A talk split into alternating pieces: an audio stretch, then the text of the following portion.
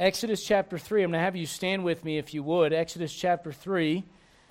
And we were in Exodus uh, all weekend so far with our young people in Vacation Bible School. And the Lord just impressed upon my heart to maybe bring you something that I hope will be a blessing to you this morning, a help to you uh, in regards to what God, not just what God wants you to do as a believer, but who God wants you to be. And I think sometimes we get so wrapped up in what God wants me to do, we forget that, that it's more important to find out who it is God wants you to be. Because if you figure out who God wants you to be, you'll end up doing what God wants you to do.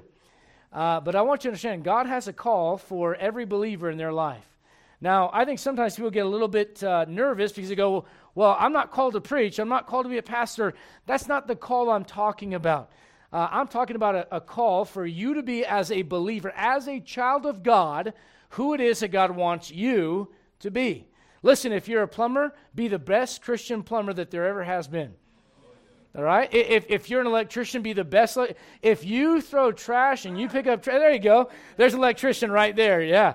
If, you're gonna, if you pick up trash, you, be the best pack, uh, trash picker upper that there ever was. Amen, Brother Elvin. All right, Brother Felix, right? Uh, listen, regardless of what you do, I'm not saying everyone quits what they're doing and goes into the ministry. That's not the moral of the story. But I know this if you're saved, God wants you to be something for Him and more than you are right now on your own. And that's God's calling in your life. So let's look at Exodus chapter 3, verse number 1. Now Moses kept the flock of Jethro, his father in law, the priest of Midian, and he led the flock to the backside of the desert and came to the mountain of God, even to Horeb. The angel of the Lord appeared unto him in a flame of fire out of the midst of a bush, and he looked, and behold, the bush burned with fire, and the bush was not consumed. You say, why? Because it represents a God who is a consuming fire, but he will live forever and ever and ever and ever and ever. And here in verse 3, Moses said, I will now turn aside and see this great sight, why the bush is not burnt. When the Lord saw that he turned aside to see, God called unto him out of the midst of the bush and said, Moses, Moses. And he said, Here am I. And he said, God said, Draw not nigh hither, put off thy shoes from off thy feet, for the place whereon thou standest is holy ground. Moreover, he said, I am the God of thy father, the God of Abraham, the God of Isaac, and the God of Jacob. And Moses hid his face, for he was afraid to look upon God. And the Lord said, I have sur- surely seen the affliction of my people which are in Egypt, and have heard their cry by reason of their taskmasters, for I know their sorrows, and I am come down to deliver them out of the hand of the Egyptians, and to bring them up out of that land unto a good land, and a large, unto a land flowing with milk and honey, unto the place of the Canaanites, the Hittites, the Amorites, the, all the ites. All the ites are there, and they got to go, right? And now, therefore, verse 9 Behold, the cry of the children of Israel has come unto me, and I have also seen the oppression wherewith the Egyptians oppress them. Come now, therefore. God's inviting you today. Come now, therefore, and I will send thee unto Pharaoh, that thou mayest bring forth my people, the children of Israel, out of Egypt. Let's go to the Lord in prayer. And, uh, Brother Felix, if you would ask God's blessing.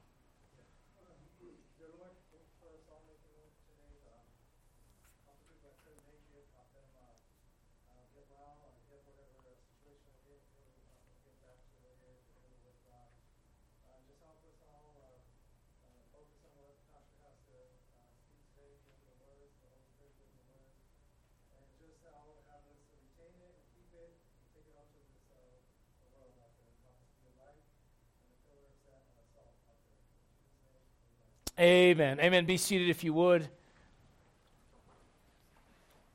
I want you to notice something. Look down, if you would, as, as God is, is delivering this message to Moses. I want you to notice in verse 6, God says, Here's who I am. In verse number 7, God says in so many words, I watch what's going on. By the way, uh, just because God is silent for a period of time doesn't mean that God's not paying attention.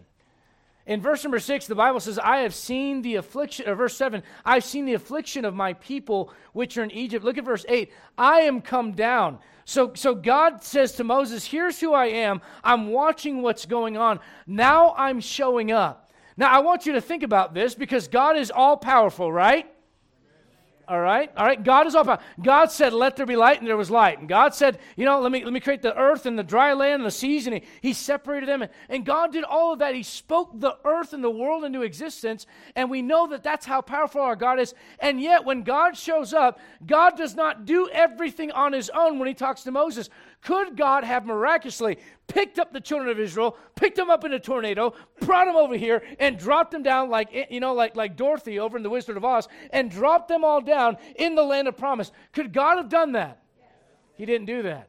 You know what God does? God uses people to accomplish His will on this earth. And God comes to Moses and He goes, Moses, I want to talk to you. Moses, I want to get your attention. Moses, I want to use you in a great way. And when you think of Moses, you know, most of you are probably thinking of Charlton Heston holding the tablets, you know, big long beard. You know, you got this idea of who Moses is, but I want you to understand this Moses is not that Moses yet in Exodus chapter 3. You know who Moses is in Exodus chapter 3? Some guy on the backside of the desert that nobody knows about. You know what? You know what Moses would have done with the rest of his life? Moses would have lived an insignificant life that would not have impacted anybody else if it's not for his response and his reaction to the call of God in his life in Exodus chapter 3. And I wonder to myself all the time, how many Christians live a life of insignificant impact in this world, not because they're doomed to that fate, but because they don't respond to what God is showing them in their life? I don't know about you guys. I want to make a difference. I don't want to live here, eat some food, and then, you know, die, and that's all that my life had to show for it. Make some money, you know, experience some things, uh, go travel and see the world. Those are all fun things. But then you kick off, and that's the end of your life. What did you actually do? What impact did you leave? Moses would have left nothing behind had he not responded to God in Exodus chapter 3. Then I wonder how many of God's people, maybe even some this morning, are missing out. Maybe you're thinking to yourself, well, you don't know who I am. Well, look at Exodus chapter number 2. Can I show you who Moses is? look at the chapter. See, see, we pick up in chapter 3 and we go, oh, this is where God shows up and supernaturally calls Moses, and here's where all the magic happened. Man, I love this chapter. This is awesome. Yeah, but you don't know what it took to get Moses to this point.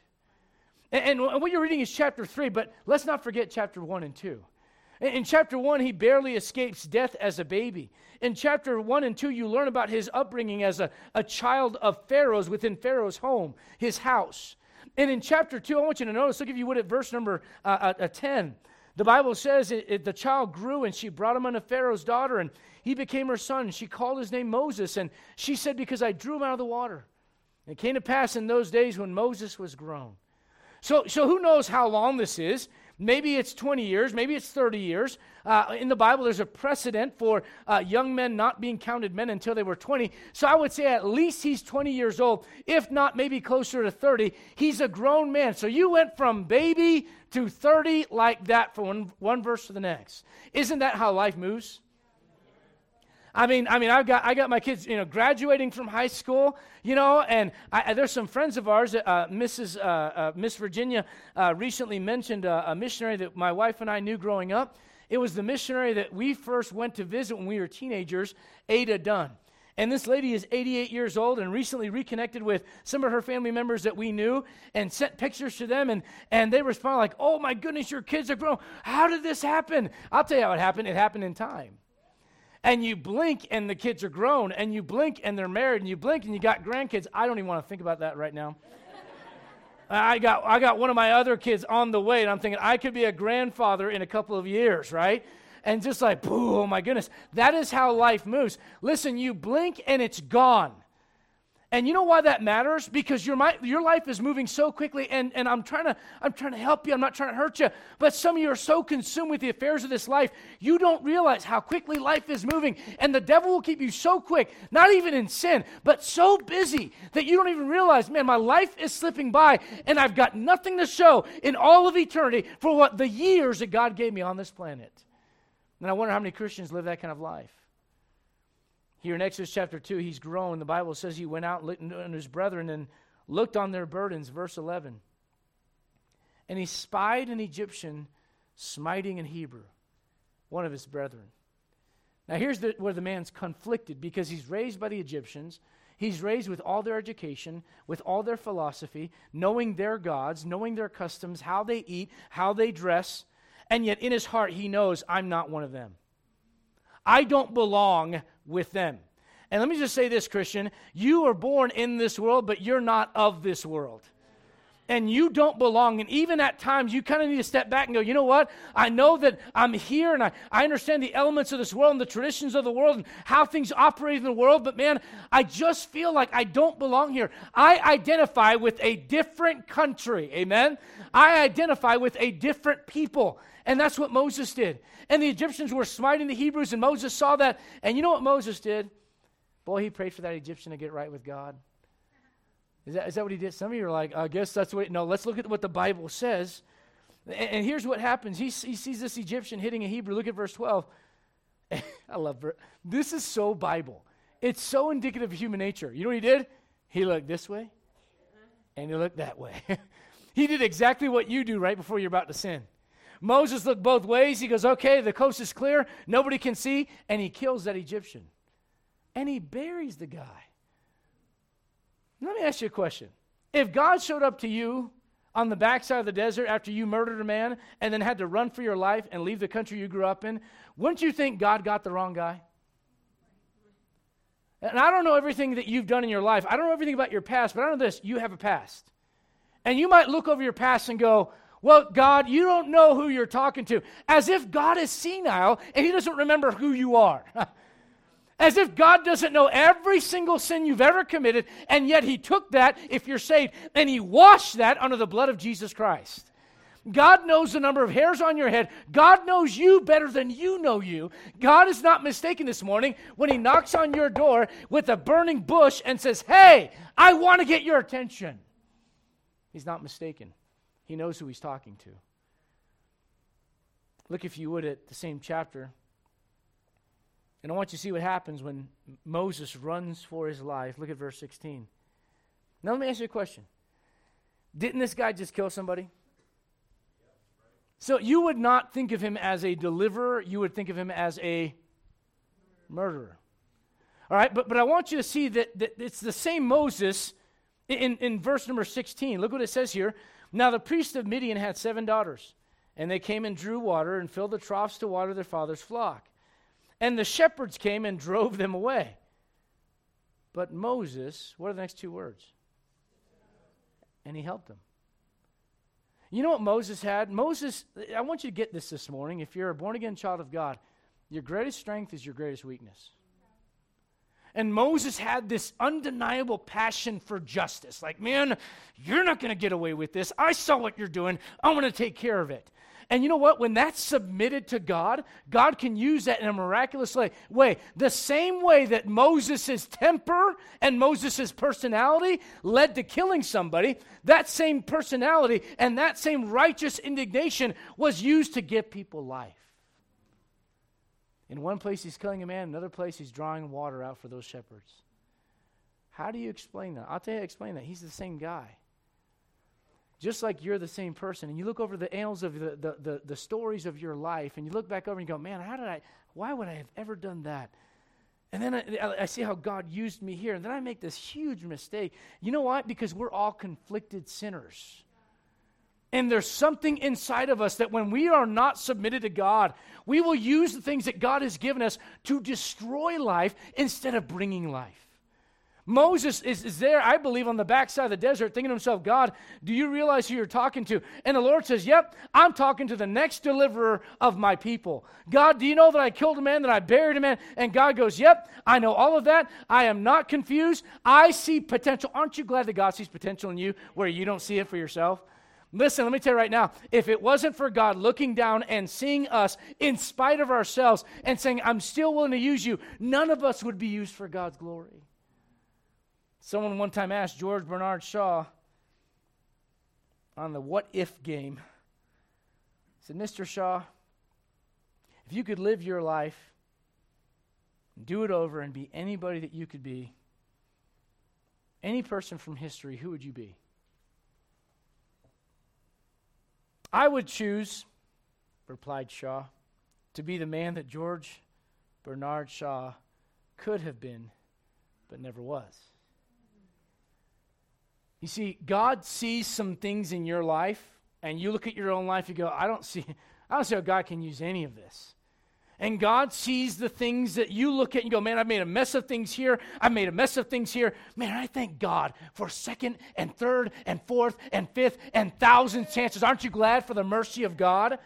Aren't you glad that God continues to deal with you? And here's Moses, and I think this. I think in Moses' mind, when he leaves Egypt, he's thinking, man, my life, my life, any, any chance of God using me. They told me I was the, you know, special kid, and I was brought out of a river, and I was here for a purpose, and I blew everything.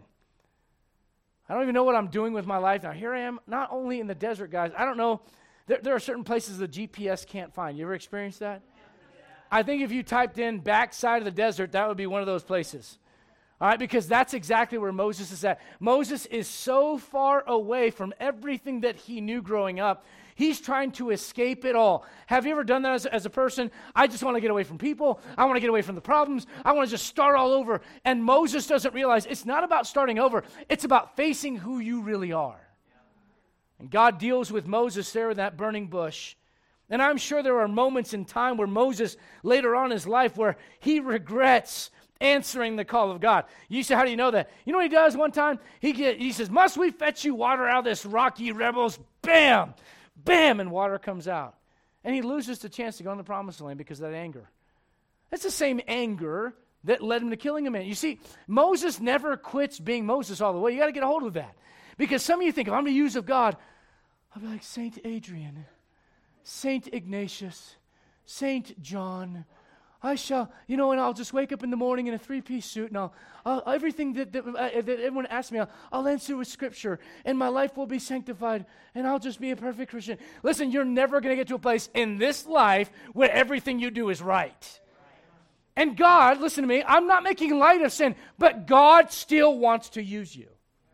And I think oftentimes what Christians do as an excuse for moving forward for God is they point to their past and go, You don't know what I've done. You don't know where I've been. And God just can't use me. If God can use a murderer like Moses and God can use a murderer like Saul, God can use you. Question is, are you willing to hear his call? Maybe Moses did regret in certain moments of his life answering that call. But I can tell you this when he died, he didn't. You see why? Because they're on the Mount of Transfiguration. You know who shows up with Jesus Christ? Moses and Elijah. You know who shows up in Revelation chapter 11 during the Great Tribulation? Still hasn't happened on this earth? Moses and Elijah. Moses is 50% of the, prophet that, uh, the prophets that show up in the tribulation at that time for that particular purpose. What am I getting at? Moses gets to experience things that very few, really, two people out of billions that have ever lived, will ever experience in this life. You say, why? Because he answered God's call. And listen, maybe, maybe God's not going to show up in a literal, I was going to say burning bush, and I, and I almost said jellyfish because they're hanging from all over the, the ceiling. Maybe God's not going to show up in a, in a literal, physical burning bush in your life. But I want you to understand this where Moses was at, this was just everyday life. This was not Moses. Moses did not wake up in the morning and go, you know what? I'm going to have a supernatural conversation with the creator of the universe, and he's going to show up in the midst of a burning bush, and God's going to talk to me out of that bush. It's going to be a great day. You know, I think Moses did. He got up just like every other day. And you just like you got up this morning and thought, well, it's another day for church. Let's go. It's Sunday. Just like any other Sunday, just like any other day, and here you are. And I don't think it's a, it's a mistake that God has you here, but the Bible says many are called, but few are chosen. Now, some people take that to mean that God is the one. Listen, I, I believe the reason why few are chosen is because few respond to the call. I'll tell you right now, we have a, some of you that have been to our house, you know, it's uh, a lot of, lot of land out there. And there are times where we go out and go, Preston, Ethan, you know, and, and Emma's there. She goes, they must be in some kind of trouble. Good big sister, you know. And like, you can't find them anywhere, you know, and, and where, where do boys go, you know. They, they are so far out of range They may not even do anything wrong, but they're so far out of range, they can't hear, are you listening to me, that I'm calling them. Recently, my daughter goes, I, I, don't know where the dog is. I don't know where the dog is. I think I'm the dog, you know, all that kind of stuff. And, and, and she says, I looked here. I said, You look here. I looked there. And I, I know, Eden, Eden. Oh, God, she's run over. She, she's roadkill now, you know. And I said, Can I ask you a question? Did you look in the barn? You know where she was? She was in the barn. And she was desperately like pawing at the door to get out but she couldn't do it on her own. Let me say this. Sometimes we're kind of like that dog. God i want to get let, let, me just say this much. When god calls if you want to move he'll make a way to get you out. He'll, he'll make a way to get you out and move you beyond where you're at. Can i say this? If you're saved here this morning it's because you called on him. Listen to me and now he wants to call on you and that's how this thing works.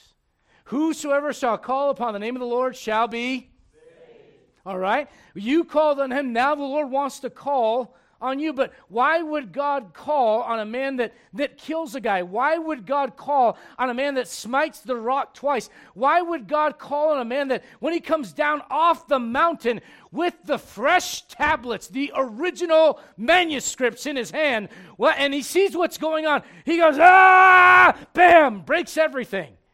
Why would God use that guy?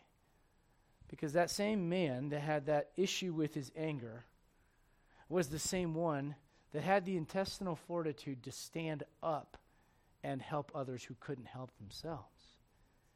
You see, you tend to look at all your mistakes and all your issues and all your flaws and all your problems and all your sins, and God goes, Yeah, but as long as you're focusing on that, I can't use you for what I want you to over here. The Bible says He has called us.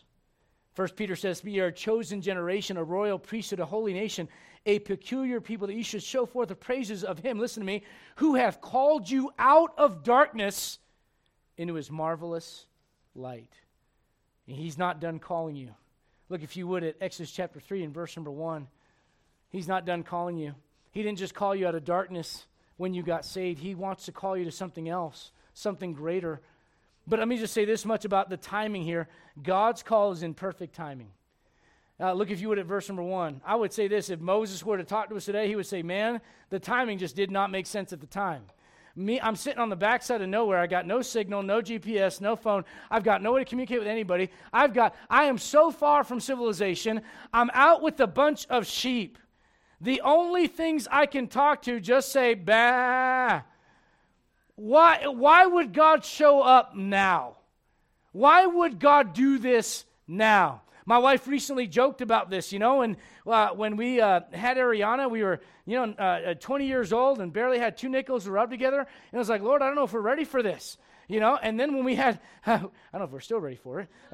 And then, we, then, then, when we had Isabella, man, we were on the road and living as uh, uh, kind of like vagabonds on the road, you know, and going from church to church, raising money to go to the mission field. And then God gives us a child then. And then we're moving to Colorado, and we don't have a church, and I don't have a job, and I'm supposed to start a church in my house, I don't have a house, and everything's kind of up in the air. And then God goes, bam, here's another child. And we're like, Lord, really, what is it with the timing? And then we turn 40. And then 41, the Lord's like, here's another one.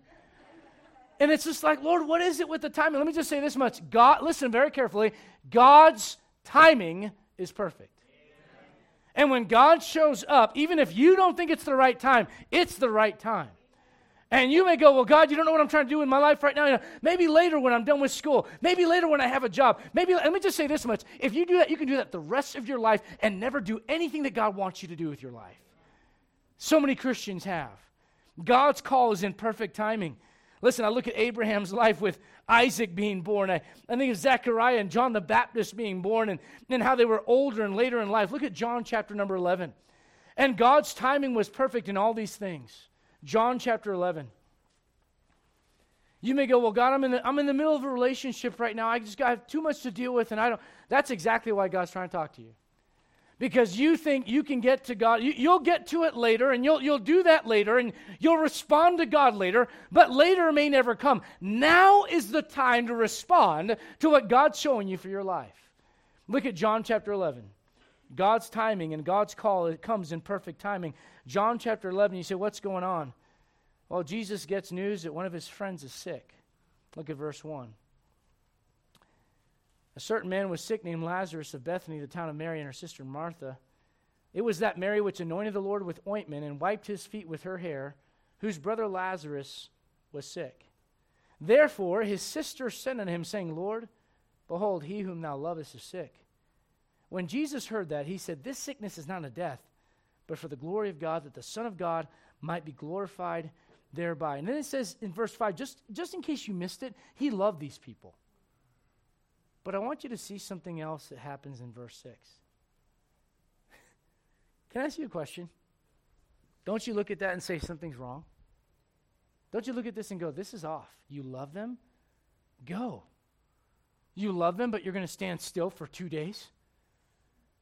You know what? You know what Martha says to Jesus when he finally does get there to Bethany? If you had been here, my brother wouldn't have died. You know what, Mary, whenever, whenever someone finally tells her, she just sat still in the house. Once they tell her, Jesus is on his way, she gets up and goes to meet him. And she goes, Lord, if you'd been here, my brother wouldn't have died. In other words, Lord, if you had timed this better, things would have turned out differently for me. But I want you to understand the end of the story is what you need to focus on, not the details in between. You say, what happens in the end of the story? He says, Lazarus come forth, and Lazarus comes out of that grave. And everything that took place, listen to me, was for the glory of God. But when you're going through it, you can't see that. And when God is dealing with you about something in your life and you feel like, I don't know, Lord, I'm not sure about the timing. I don't think I can do that. God can't live up to that. You need to put all that aside and go, God, if you're talking and you're showing up in my life, I want to listen. God's calling comes in perfect timing. Can I ask you another question? You remember the story of Shadrach, Meshach, and Abednego being in that fire? The Bible says over in the book of Daniel that Nebuchadnezzar looks up and he sees not three, but four men in that fire. And he says the fourth is like the Son of God. And it's almost like the P.S.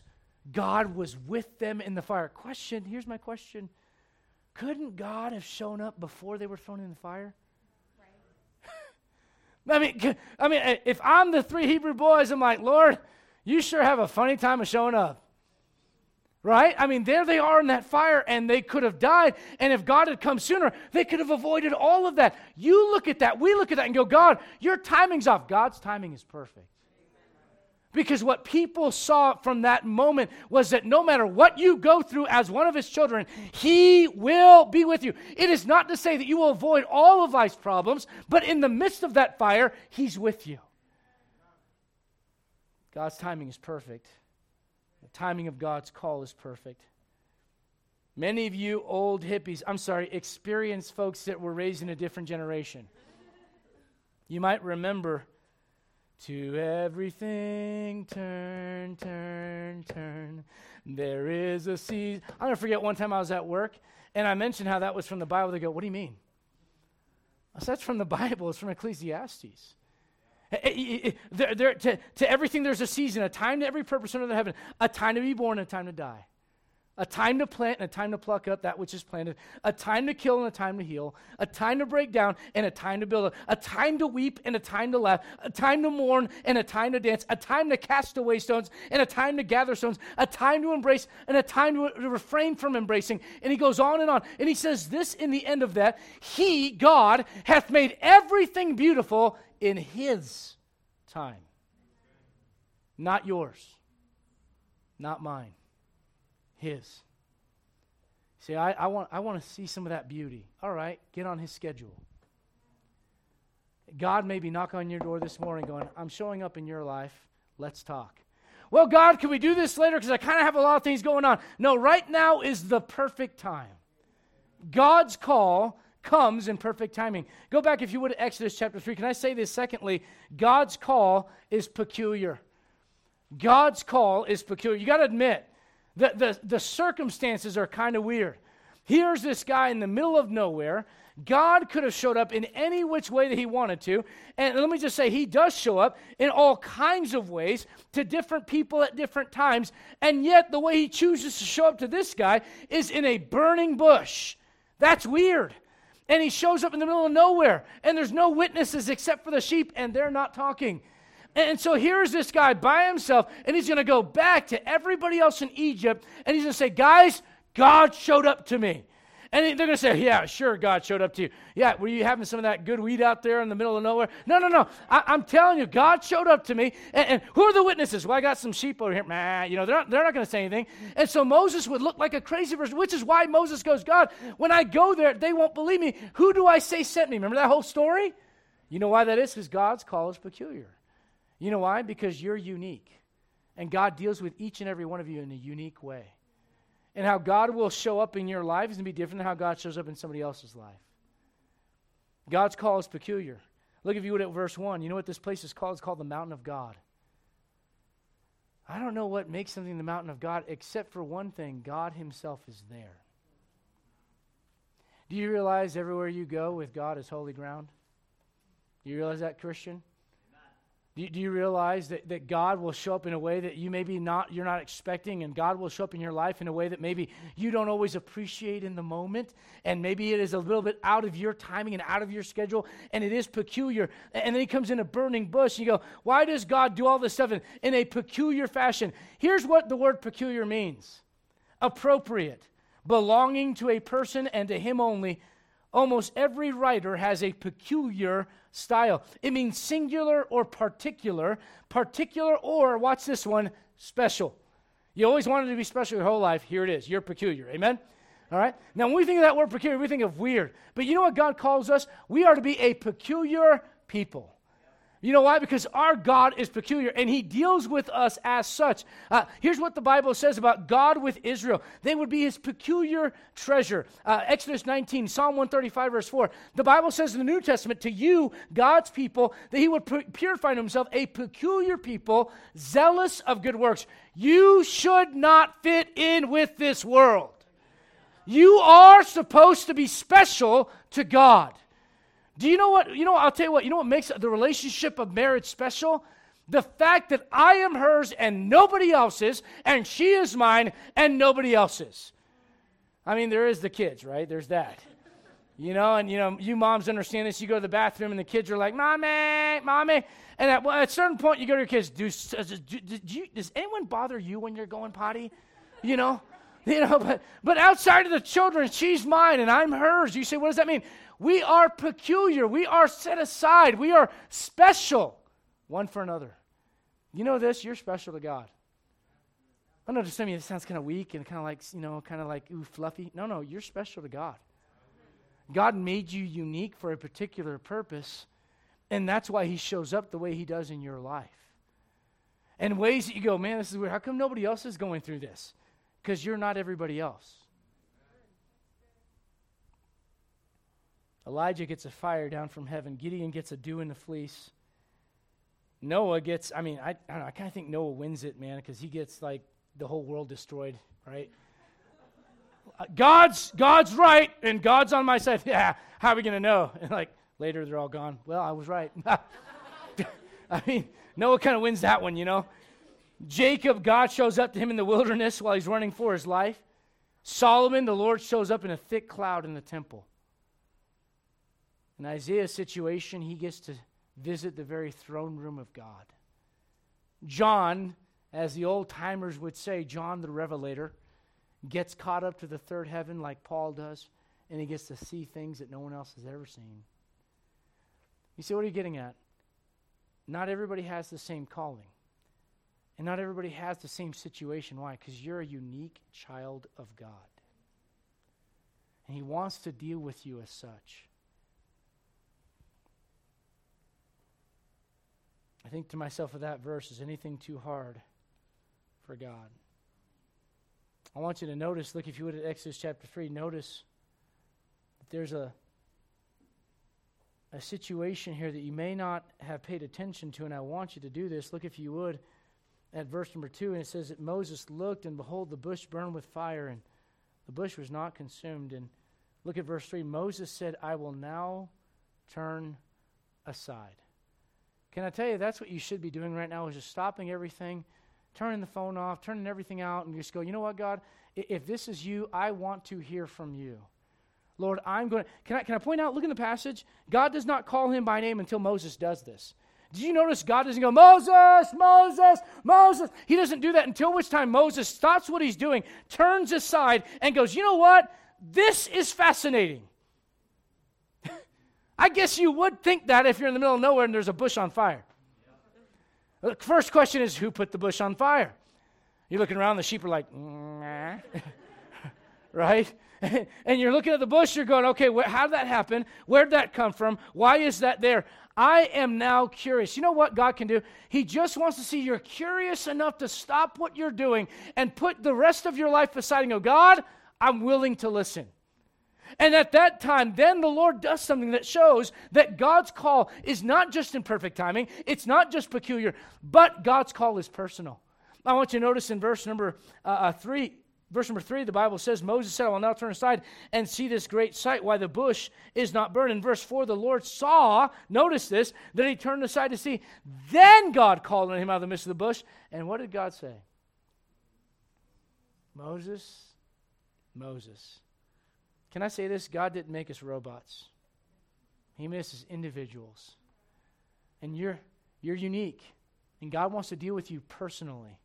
What I want you to do this morning, as we, are looking at this story this afternoon, I, I, want you to not think about the, the job tomorrow and the bills that haven't been paid yet. And, and, and, and don't think, oh, I, my spouse really needs this message. Put all of that aside for a moment and, and, and quit thinking my kids need this and my parents need this. Stop for a moment go, okay, God, this is about me and you. And God, you want to deal with me personally?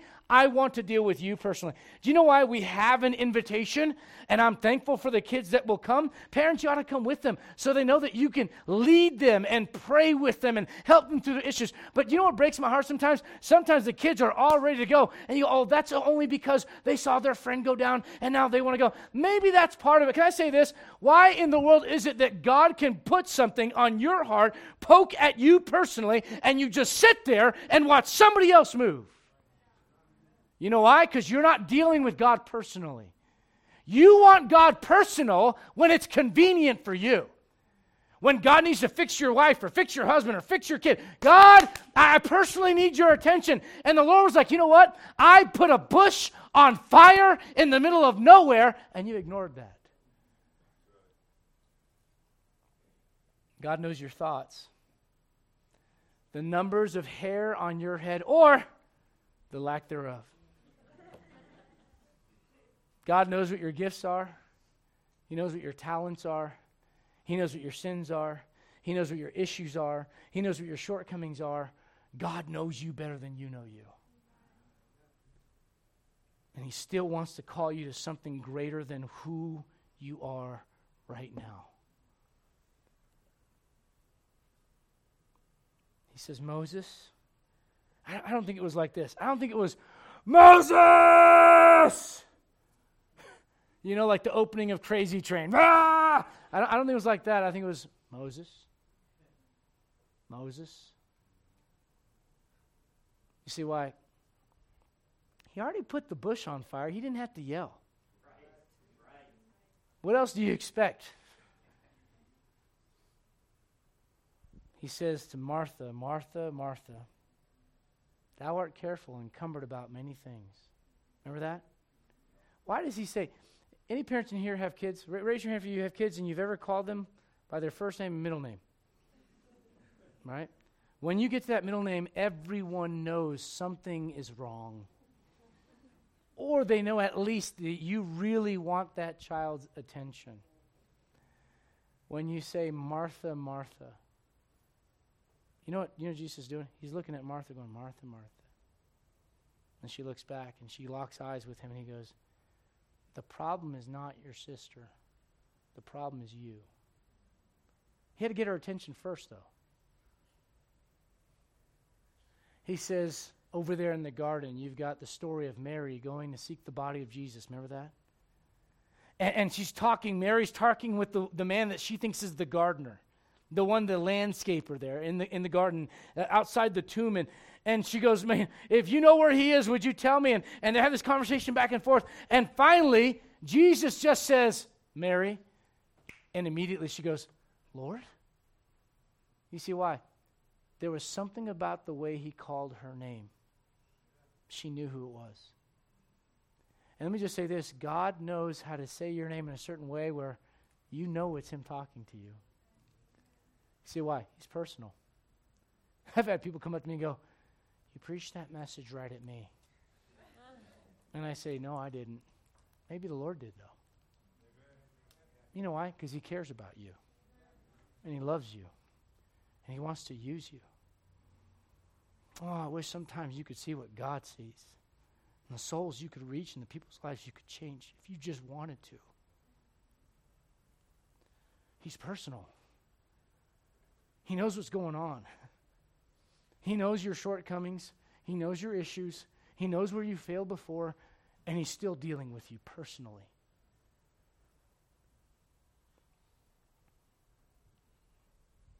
I remember when He said, Adrian, Adrian. And you're expecting what? Go to Colorado, go to Bolivia. No. He just said, Adrian, Adrian. You want to get closer to me? Yes, Lord. You got to let that go. You say, why? Because he's watching. See, he watched the oppression in Egypt. But he was also watching Moses all those years that Moses thought no one cared. All those years that Moses felt like, I'm just dying out here. I, I got nothing. What is God doing with my life? God was allowing you to build some things in your life that would help you. You know what's an amazing thing? God tells Moses in Exodus 3 On this mountain, you and all my people are going to worship me. And if I'm Moses, I'm thinking, Are you kidding me? How am I even going to go back to that place where I killed a man? How am I going to do all this? How, Lord, how you're, you're telling me I'm going to come back here with millions of people? How is any of that going to work? Can I just say this much? Don't worry about all the details that you think you've got to figure out to figure out God's call and God's direction for your life. God can take care of some of that. Brother, Brother Craig mentioned it. Listen, God will do what you can't do. God lit the bush on fire because Moses could not put a bush on fire that would not be consumed. If Moses had done it, that bush would have been on fire for about five seconds and then it would have been gone. But what God did was supernatural. You do what you can do and leave everything else in His hands. The Lord came, the book of Samuel, in that Third time he comes to Samuel, he says, Samuel, Samuel. And then Samuel answered, Speak, for thy servant heareth. See, why does he do that? Why does he call us by name? Just to let us know he knows who we are. And he knows what we're all about.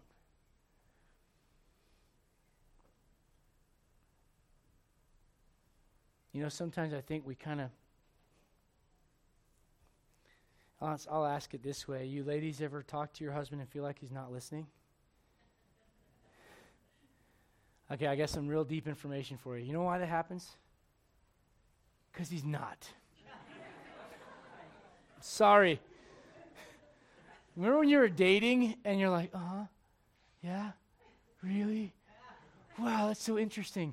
I never knew that about different shades of makeup. right? And they get married, and she's like, "Yeah, an asteroid hit the backyard." Uh huh. You know. Yeah, Junior, he was. Yeah, he got cut up in the field. Oh yeah, yeah, yeah. You know. And you're like, there's no, there's no. You say what happens because there because she'll be there. Right. I, I can ignore because she'll still be there. You know what you do with God? He'll still be there. I can ignore him. He's trying to deal with you personally right now. Maybe this is not the time that you ignore him. I've been to Walmart Why are you guys laughing? You guys have been at Walmart too, right? And and, and you, you hear this kid, ah! I want a sucker! And the mom's just And I'm like, anybody, can we call police? Anybody gonna do, do anything about that? Because I, I, I can tell you're ignoring that child, but I cannot ignore that child. And you know what happens is after a while, you kind of just tune things out. Some of you, you know what I think has happened? God's tried to deal with you personally and you've just tuned him out. Look at Exodus chapter 3. Notice, if you would, verse number 5. There's kind of a procession here. It's not automatically God just goes, Here's my plan, bam. It wasn't like Moses saw this bush and God's like, Here's everything, bam. You know what God does first? Moses, Moses, he responds. As soon as Moses responds, God goes, Okay, Moses, before you come any closer, I got some instruction for you. Look at verse 5. Draw not nigh hither, put off thy shoes from off thy feet, for the place whereon thou standest is holy ground. Can I say this?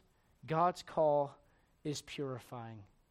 I'm about to say something that maybe I don't think I'll say it like this. I don't think modern Christianity, all of us included in that same bucket, I don't mean other churches, I mean all of us, don't really appreciate the holiness of God.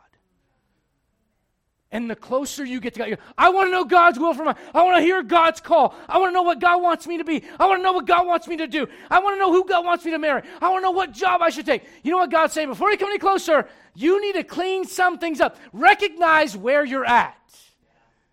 Let me tell you something. I, have got some friends that were Korean growing up, and there were a couple things I knew about going to their house. It would always smell like kimchi. And number two, if I if I were to come over, the first thing that we do is take those shoes off. Yeah, I got an amen back there. That's right. It's like, Amen. You dirty Americans bringing your dirt everywhere when you walk in the house. What's wrong with you? Let me just say this much. When you approach God, there are some things in your life that maybe should be put aside. There are some habits, some words, some ways of thinking, some ways of living that God goes, you know what? If you want to get closer and you want to know more, let's get some things cleaned up. Let's deal with where you're at. Because Moses, in case you're not paying attention, you're no longer in Egypt where you get a bath every night. You kind of smell. You've been out here for a long time. And I'm going to deal with that, but take your shoes off first.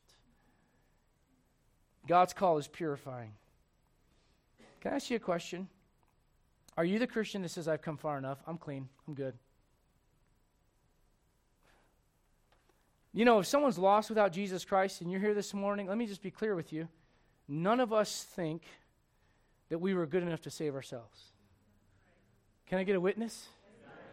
Okay, so you know all of us had to realize? I'm dirty.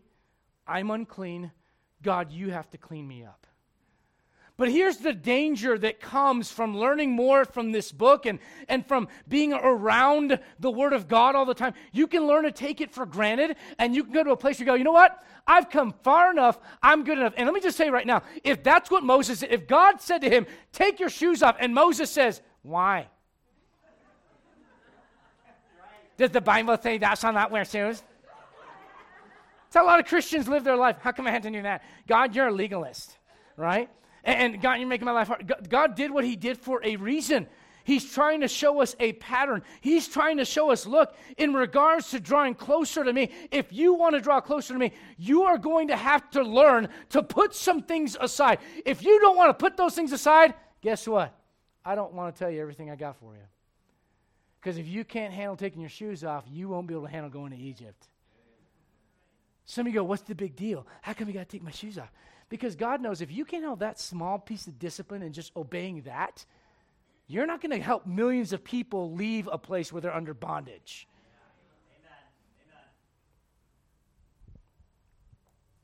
I think we've forgotten that God is holy. You know, holiness is? It's purity. You know what I love about going to summer camp with some of our young people? I love the fact that there's no foul language. There's no inappropriate behavior between the young men and the young women. And if there is, boy, it'll be the last time. Because you got eyes everywhere, right? You know? It's just a pure place. A pure place. Can I say this? That's how your life ought to be. You shouldn't have to leave and escape your life to have purity. Do you understand? Your, your home Christian should be that way.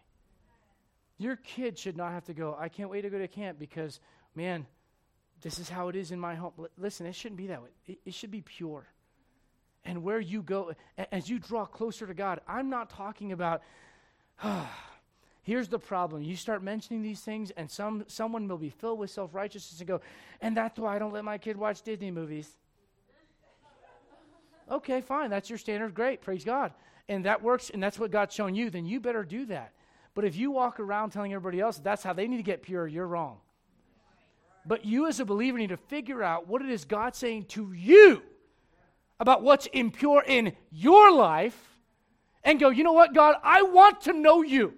I'm tired of being a mediocre Christian. I'm tired of playing games. I want to grow closer to you. I want to go further for you. I want to be who you've called me to be.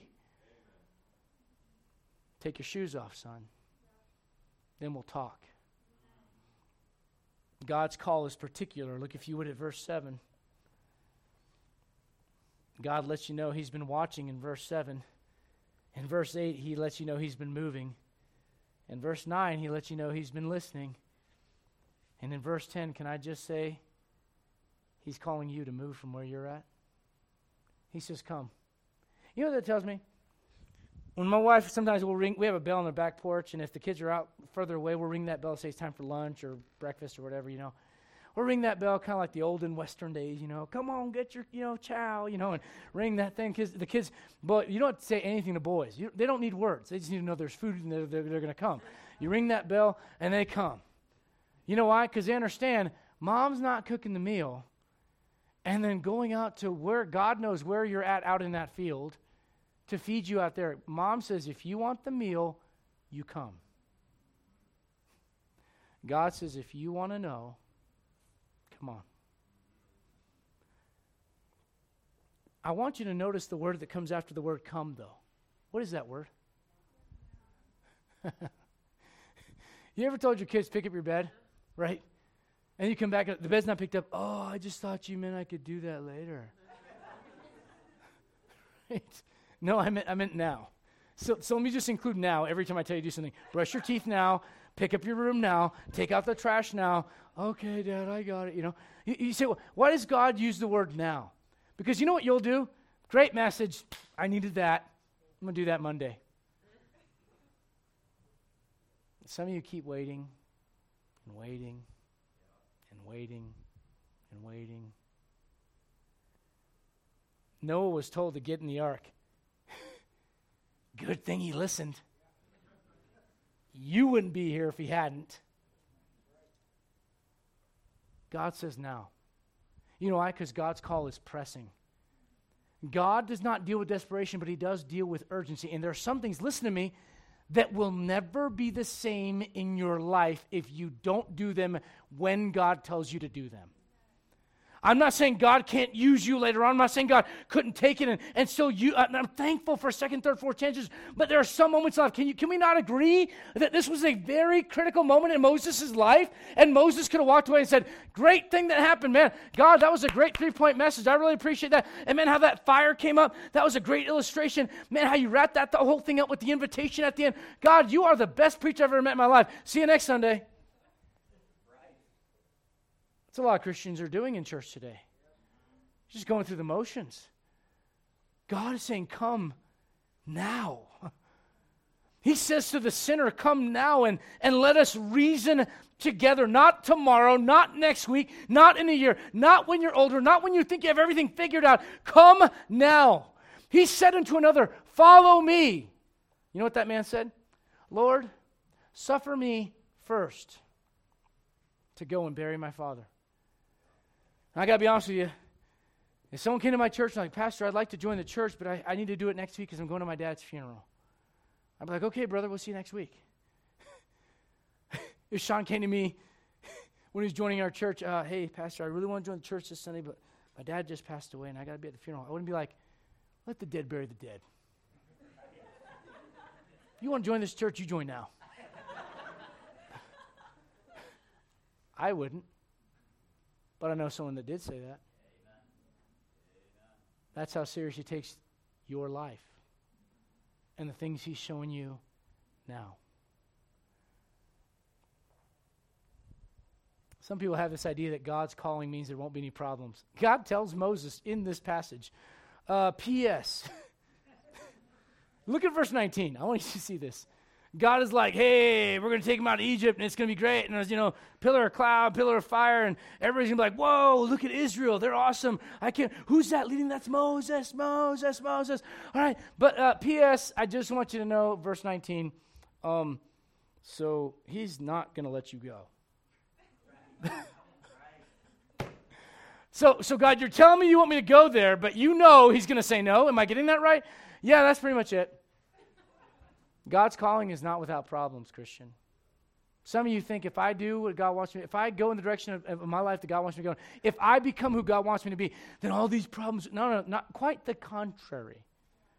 But the problems, listen to me, maybe for the first time in your life, the problems that you will have will be for a good reason. It's not without problems, but can I give you this in closing? It's also not without promise. Look, if you would, at verse number 11. Moses said unto God, Who am I?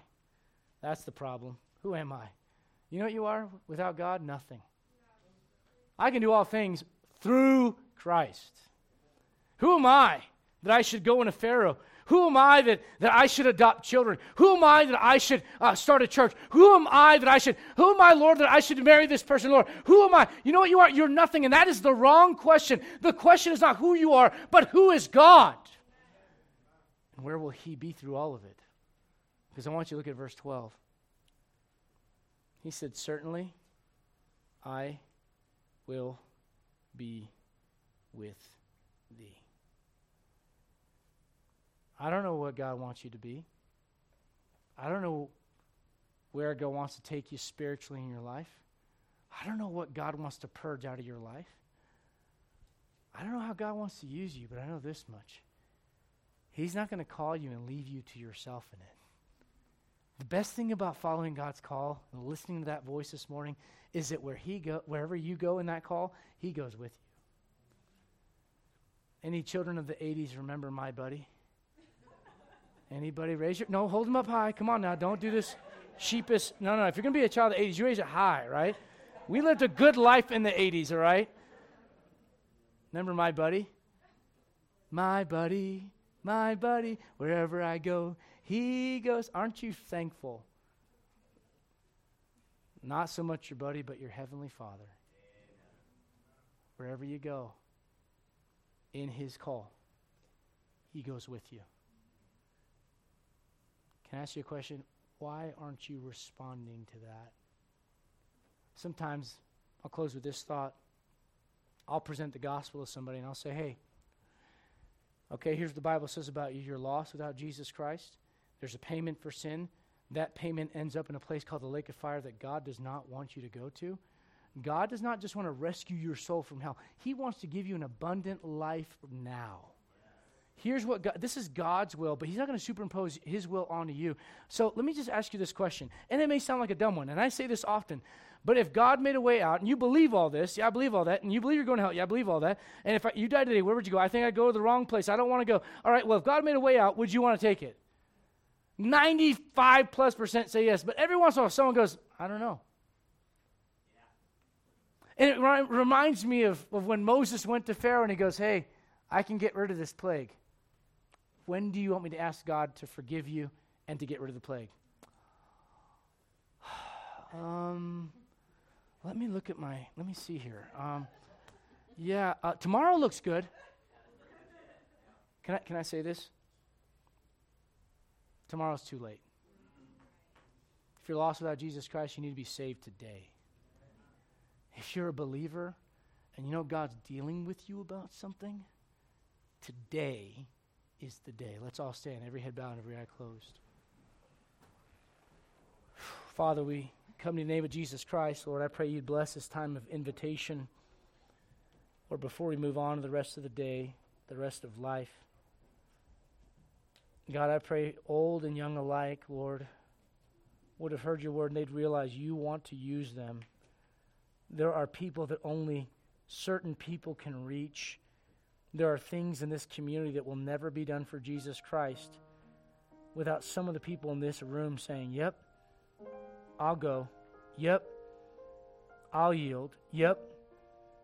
Lord, I hear you. I'll take the shoes off. I'll follow. I'll deal with the problems because I know there's a promise there. You'll be with me. God, would you help strengthen your people to fulfill your call in their lives? With every head bowed and every eye closed, I just want to say this. It may not be, I want you to go to Africa. It may not be, I, I want you to go start a church.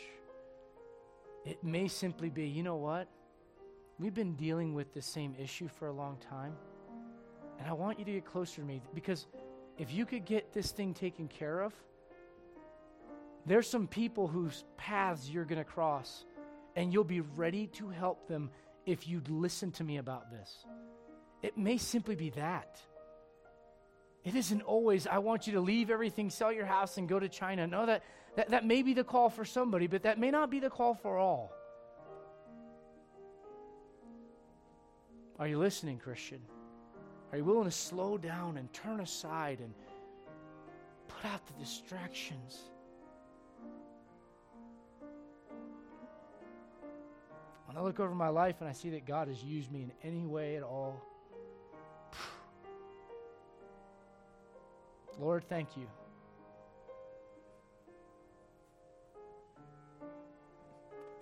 To watch people's lives changed, see people get saved.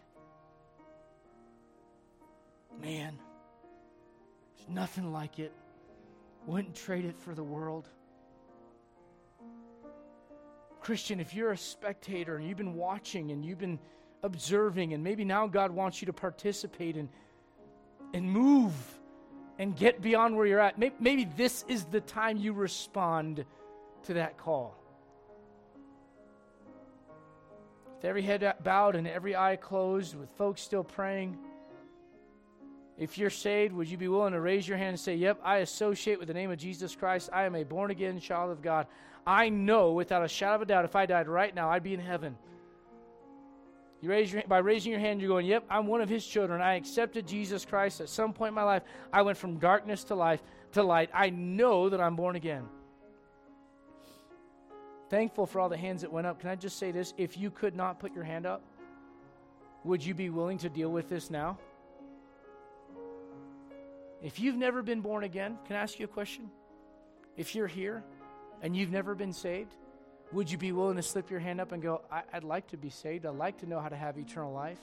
I'd like to know how to be a born again child of God. I won't point you out, I won't drag you down here, but I'd like to be able to pray for you. With every head bowed and every eye closed, is there anybody here that by slipping your hand up would say, I, I don't know if I'm saved, but I'd like to be? Christian, we serve a great God, and He has a great call for you.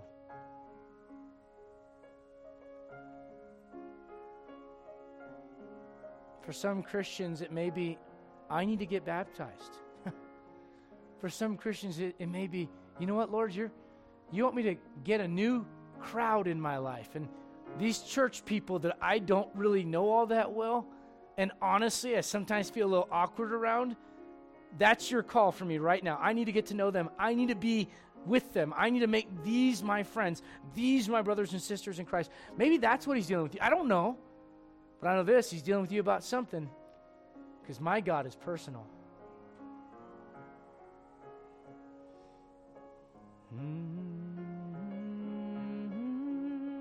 Some through the flood, some through fire, but all through the blood. Some through great sorrow, but God gives a song in the night season and all the day long. Amen. God's calling. And I pray as a church that we respond the right way.